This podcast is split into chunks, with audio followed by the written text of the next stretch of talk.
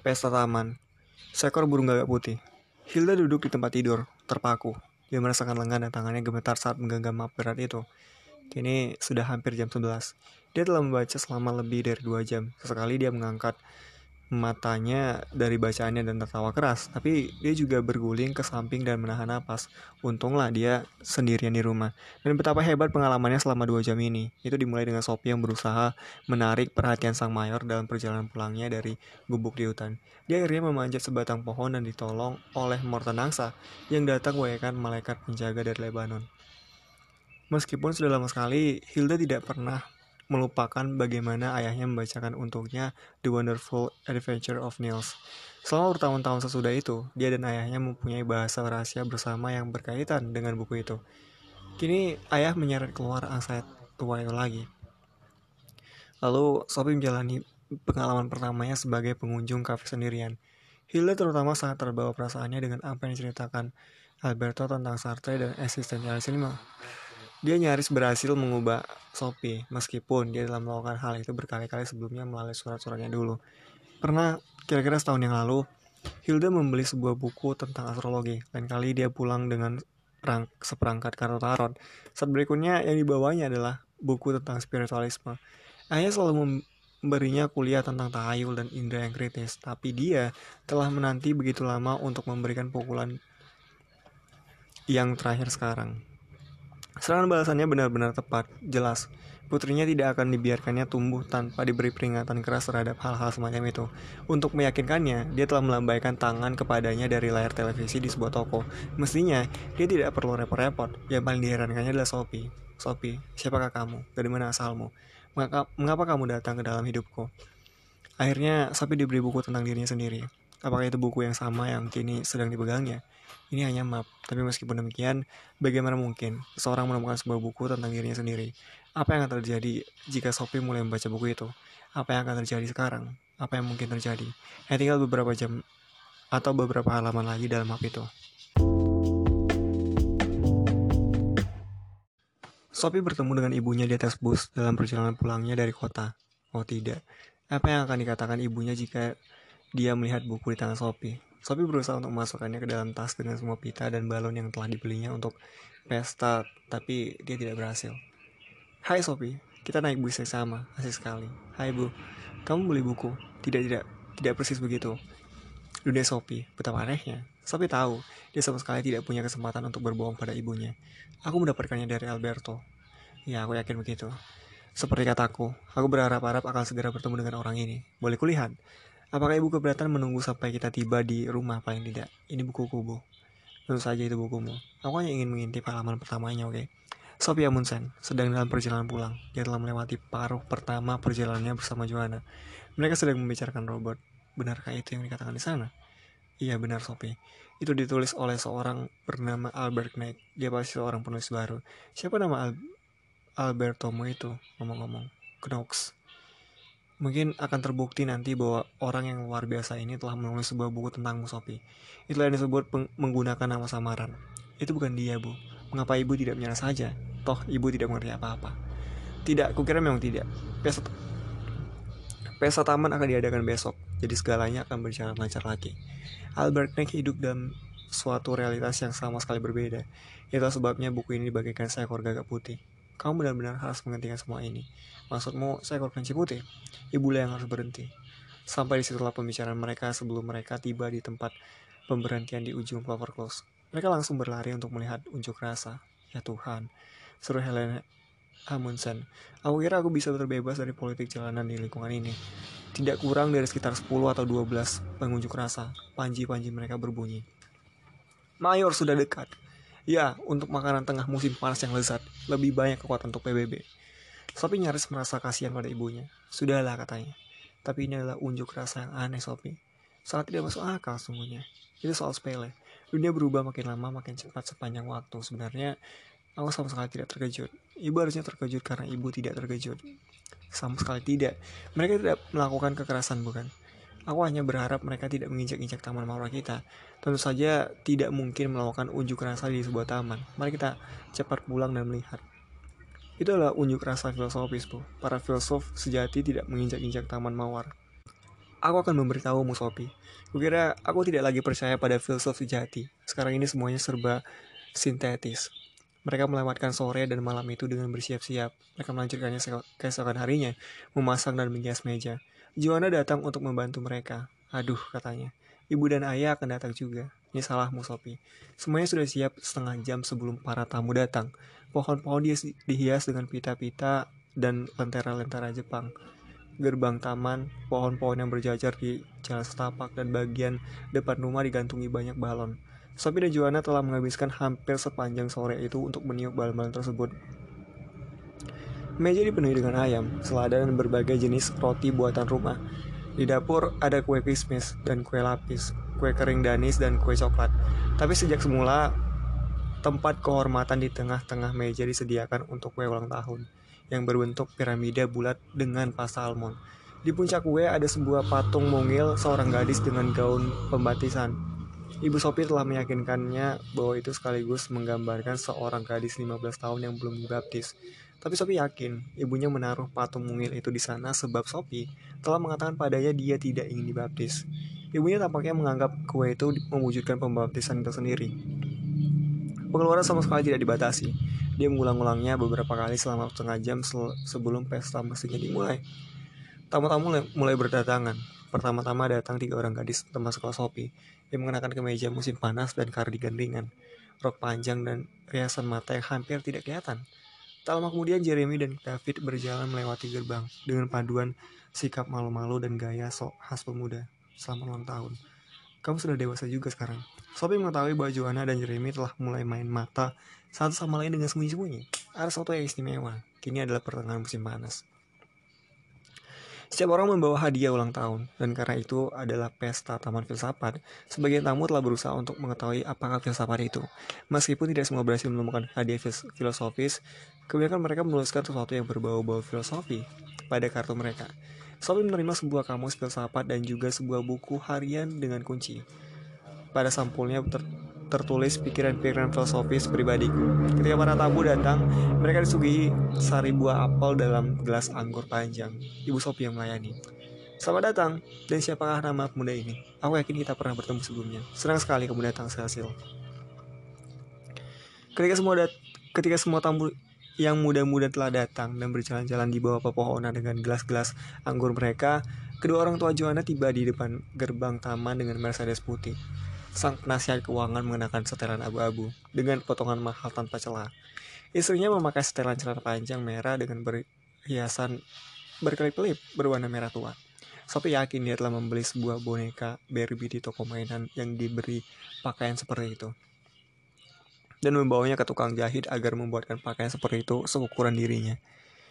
Tapi ada kemungkinan lain. Sang penasihat keuangan mungkin telah membeli boneka itu dan memberikannya kepada seorang tukang sihir dan menjadikannya wanita sungguhan. Tapi mungkin ini sangat kecil.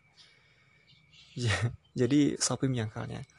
Mereka melangkah keluar dari Mercedes dan berjalan memasuki taman di mana para tamu yang lebih muda memandang mereka dengan heran. Sang penasihat keuangan menyerahkan sebuah kado pipi panjang dari keluarga Inger Brixton Sophie berusaha keras untuk memenang, menenangkan diri ketika kado itu ternyata berisi. Ya benar, sebuah boneka Barbie, tapi Joanna tidak. Apakah ayah gila? Sophie sudah tidak bermain boneka lagi. Nyonya Inge Brixton bergegas datang dengan skala perhiasan yang berkelindangan, tapi itu hanya untuk hiasan kamu tahu. Iya, nah terima kasih banyak. Sophie berusaha menyejukkan suasana. Kini aku bisa mulai mengoleksi. Orang-orang mulai mendekati meja. Kita tinggal menunggu Alberto, kata Ibu Sophie kepadanya dengan suara yang agak dingin yang dimasukkannya untuk menyembunyikan kekhawatiran yang semakin besar. Bisik-bisik mengenai tamu kehormatan itu telah beredar di antara para tamu. Dia telah berjanji akan datang, jadi dia pasti datang. Tapi kita tidak boleh mempersiapkan, mempersilahkan tamu-tamu duduk sebelumnya tiba, bukan? Tentu saja boleh. Mari kita teruskan. Helena Munsen mulai mempersilahkan tamu-tamu duduk di sekeliling meja panjang. Dia memastikan bahwa satu kursi dikosongkan di antara tempat duduknya sendiri dan tempat Sophie. Dia mengucapkan beberapa patah kata mengenai cuaca yang bagus dan dan kenyataan bahwa Sophie kini telah dewasa. Mereka telah duduk selama setengah jam ketika seorang pria setengah umur dengan janggut lancip hitam dan baret berjalan mendatangi Clover Close dan memasuki gerbang taman. Dia membawa rangkaian bunga berisi 15 kuntum mawar merah. Alberto, Sophie meninggalkan meja dan berlari untuk menyalaminya. Dia memeluk leher pria itu dan mengambil rangkaian bunga darinya. Alberto menanggapi sebutan itu dengan merogoh ke dalam kantong jaketnya dan mengeluarkannya beberapa petasan Cina yang menyalakannya dan dilemparkannya ke dalaman. Ketika dia mendekati meja, dia menyalakan sebatang kembang api dan meletakkannya di puncak piramida kue almond itu. Lalu dia berlalu dan berdiri di tempat kosong antara Sophie dan ibunya. Aku senang, aku senang sekali berada di sini, katanya. Para tamu terbengong-bengong. Nyonya Ingebrigtsen menatap suaminya dengan pandangan tajam. Ibu Sophie begitu lega bahwa pria itu akhirnya datang juga, sehingga dia akan memaafkan apa pun yang dilakukannya. Sophie sendiri berjuang untuk menahan tawanya. Helena Amundsen mengetuk-ngetuk gelasnya dan berkata-kata. Mari kita sambut Alberto Knox di pesta Taman Filsafat ini. Dia bukan pacar baruku, sebab meskipun suamiku begitu sering berlayar, aku tidak mempunyai pacar baru untuk saat ini. Tapi orang yang menakjubkan ini adalah guru filsafat baru Sophie. Kecakapannya tidak hanya menyalakan kembang api. Pria ini mampu misalnya menarik keluar seekor kelinci hidup dari topi sulap. Atau apakah itu gagak putih Sophie? Terima kasih banyak kata Alberto. Dia duduk. Cheers, kata Sophie. Dan para tamu mengangkat gelas-gelas mereka dan minum untuk kesehatannya. Mereka duduk untuk waktu lama, menikmati ayam dan selada. Tiba-tiba Joanna bangkit, berjalan dengan yakin mendatangi Jeremy, dan memberinya ciuman pada bibirnya. Pemuda itu menanggapi dengan berusaha merebahkan punggung si gadis di atas meja agar dapat menahannya lebih kuat ketika dia membalas ciumannya. Ya, aku tidak pernah serunya Nyonya Ingberstein. Jangan di atas meja anak-anak. Hanya itulah komentar Nyonya Munsen. Ngapa tidak? Tanya Alberto, berpaling padanya. Itu pertanyaan yang aneh. Tidak salah jika seorang filsuf sejati mengajukan pertanyaan.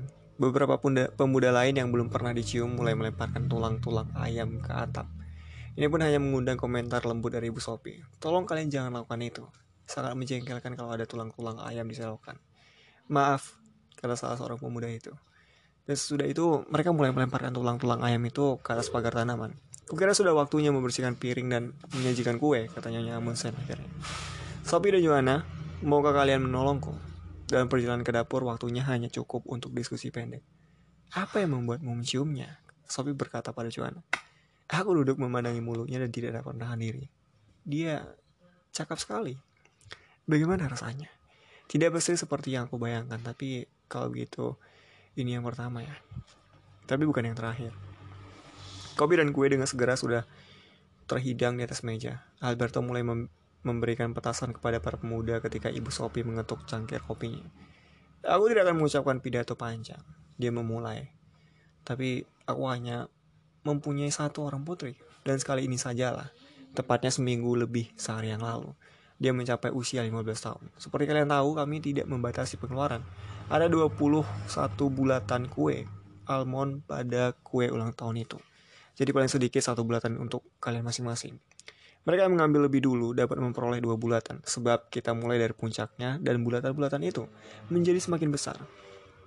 Begitu juga lah yang terjadi dalam kehidupan. Ketika Sophie masih kecil, dia menari-nari mengelilingi bulatan-bulatan kecil mungil. Tapi dengan berlalunya tahun demi tahun, bulatan-bulatan itu menjadi semakin besar, Kini mereka sudah mencapai kota lama dan kembali lagi. Dan lebih-lebih dengan seorang ayah yang begitu lama dalam pelayaran.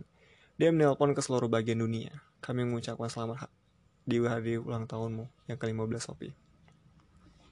Menyenangkan sekali, seru nyonya Ingebrigtsen. Sophie tidak yakin apakah dia mengomentari ibunya pidato itu kue ulang tahun atau Sophie sendiri. Para tamu para tamu bertepuk tangan dan salah seorang pemuda melemparkan petasan ke pohon air. Joanna meninggalkan meja dan menarik Jeremy bangkit dari kursinya. Zaman sekarang si gadis lah yang mengambil inisiatif. Kata Tuan Ingebrigtsen. Setelah mengucapkan itu, dia bangkit dan pergi menuju semak-semak kismis merah di mana dia berdiri mengamati Joanna dari dekat. Semua tamu lain mengikutinya. Hanya Sophie dan Alberto yang, yang tetap duduk di meja.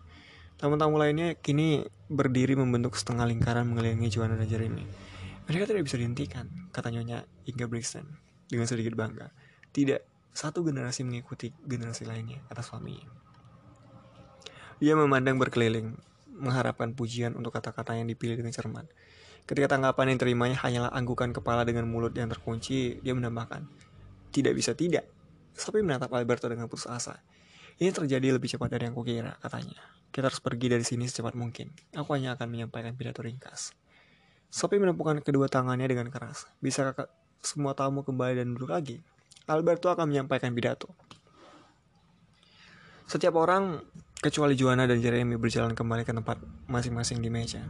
Apakah Anda benar-benar akan berpidato? Tanya Helena Amundsen. Menarik sekali. Terima kasih. Dan Anda sedang berjalan-jalan, aku tahu. Memang penting sekali menjaga kelangsingan badan. Dan jauh lebih menyenangkan lagi jika Anda punya anjing yang menemani. Hermes, bukan itu namanya. Alberto berdiri. Sop yang baik, dia memulai. Karena ini adalah pesta taman filsafat, aku akan menyampaikan pidato filsafat. Ini disambut dengan ledakan tepuk tangan. Dalam suasana kacau ini, pikiran yang waras mungkin sangat dibutuhkan. Tapi apa pun yang terjadi, sebaiknya kita, sebaiknya kita tidak lupa mengucapkan selamat kepada Sophie pada ulang tahunnya yang ke-15. Dia belum selesai dengan kalimatnya ketika mereka mendengar dengungan pesawat latih yang mendekat. Pesawat itu terbang merendah di atas taman. Di belakangnya melambai-lambai sebuah panji-panji panjang berbunyi selamat ulang tahun ke-15. Ini mengundang tepuk tangan lagi, lebih keras daripada sebelumnya.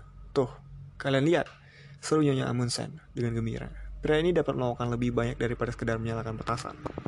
Terima kasih. Itu soal sepele. Selama beberapa minggu yang lalu, Sophie dan aku telah melakukan penyelidikan filsafat besar-besaran. Kini, di sini, kami akan mengungkapkan penemuan-penemuan kami. Kami akan mengungkapkan rahasia paling dalam dari eksistensi kami.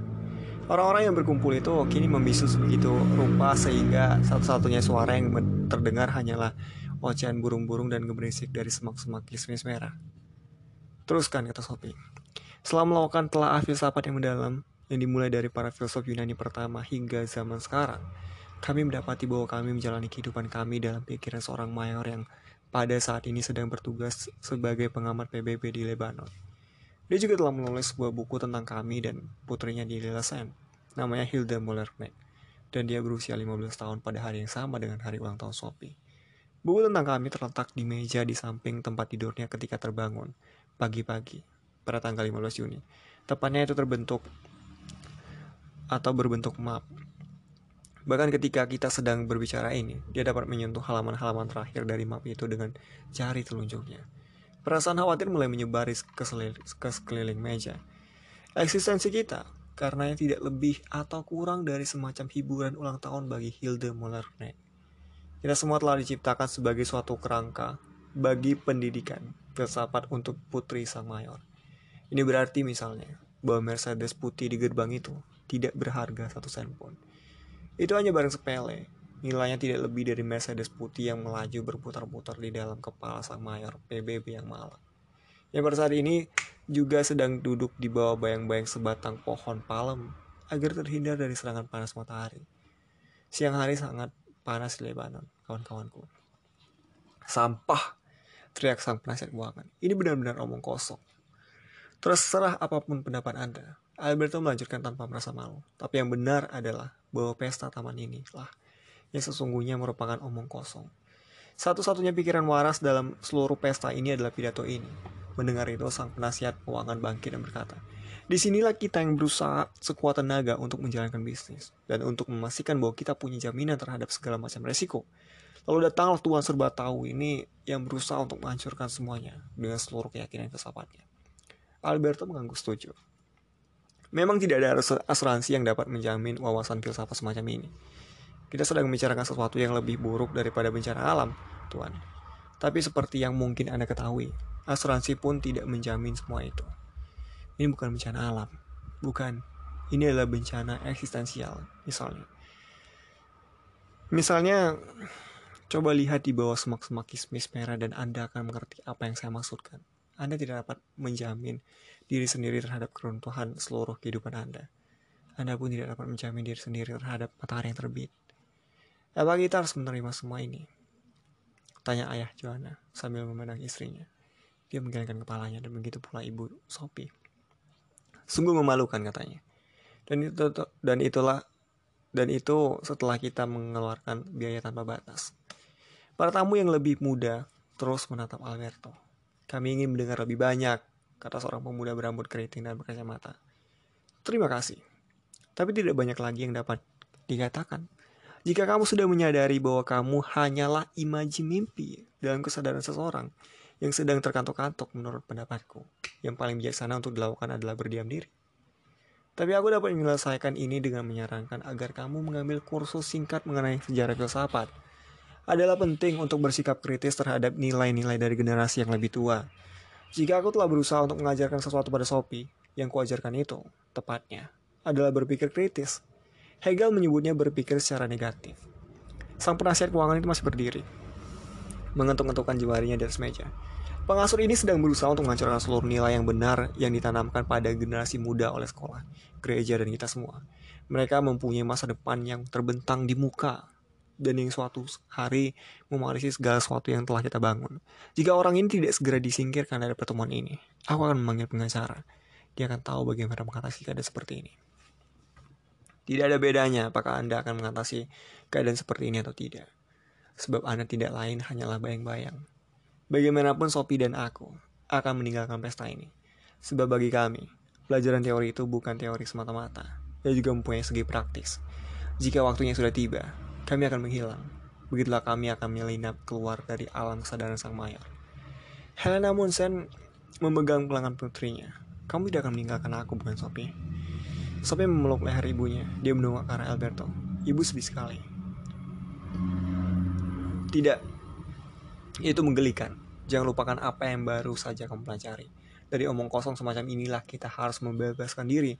Ibumu adalah seorang wanita yang manis dan baik hati. Seperti juga si topi merah yang datang mengetuk pintuku hari itu. Dengan sebuah keranjang penuh makanan untuk neneknya. Ibumu tidak lebih dari pesawat terbang yang baru saja melintas yang membutuhkan bahan bakar untuk melakukan penerbangan dengan ucapan selamat itu. Saat Alberto.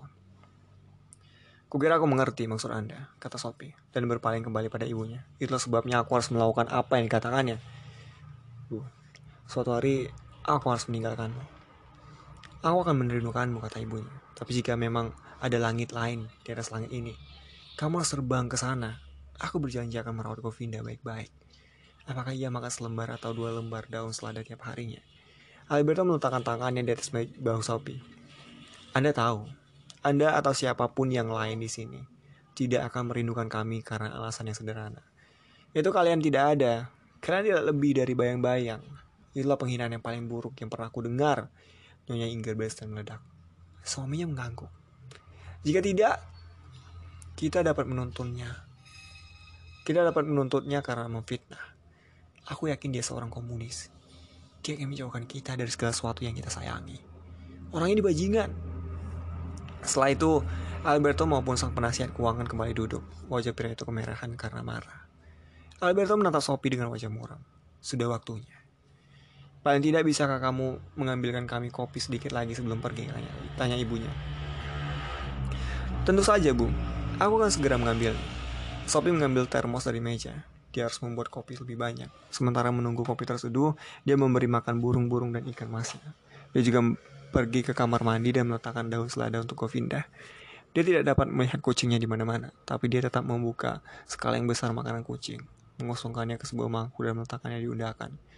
Dia merasakan air matanya menetes. Ketika dia kembali dengan membawa kopi, pesta taman itu tampak lebih menyerupai pesta kanak-kanak daripada perayaan filosofi seorang gadis muda.